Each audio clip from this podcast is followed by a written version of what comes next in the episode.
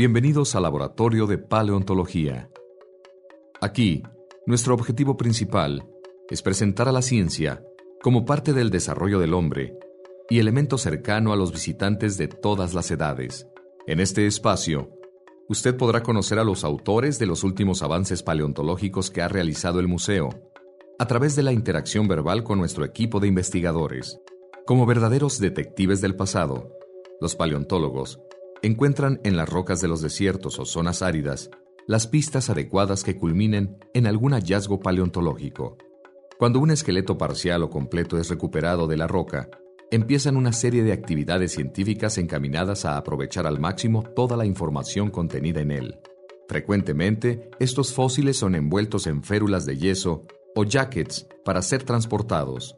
El material pasa por laboratorios especializados, donde se limpian del sedimento adherido, se preparan, consolidan, y si la pieza en estudio no presenta todas sus partes, el paleontólogo puede recurrir a la restauración, modelado y reconstrucción del espécimen para luego fotografiarlo, hacer duplicados y analizarlo detenidamente antes de que pase a formar parte de una colección paleontológica, para posteriormente ser publicado en una revista científica.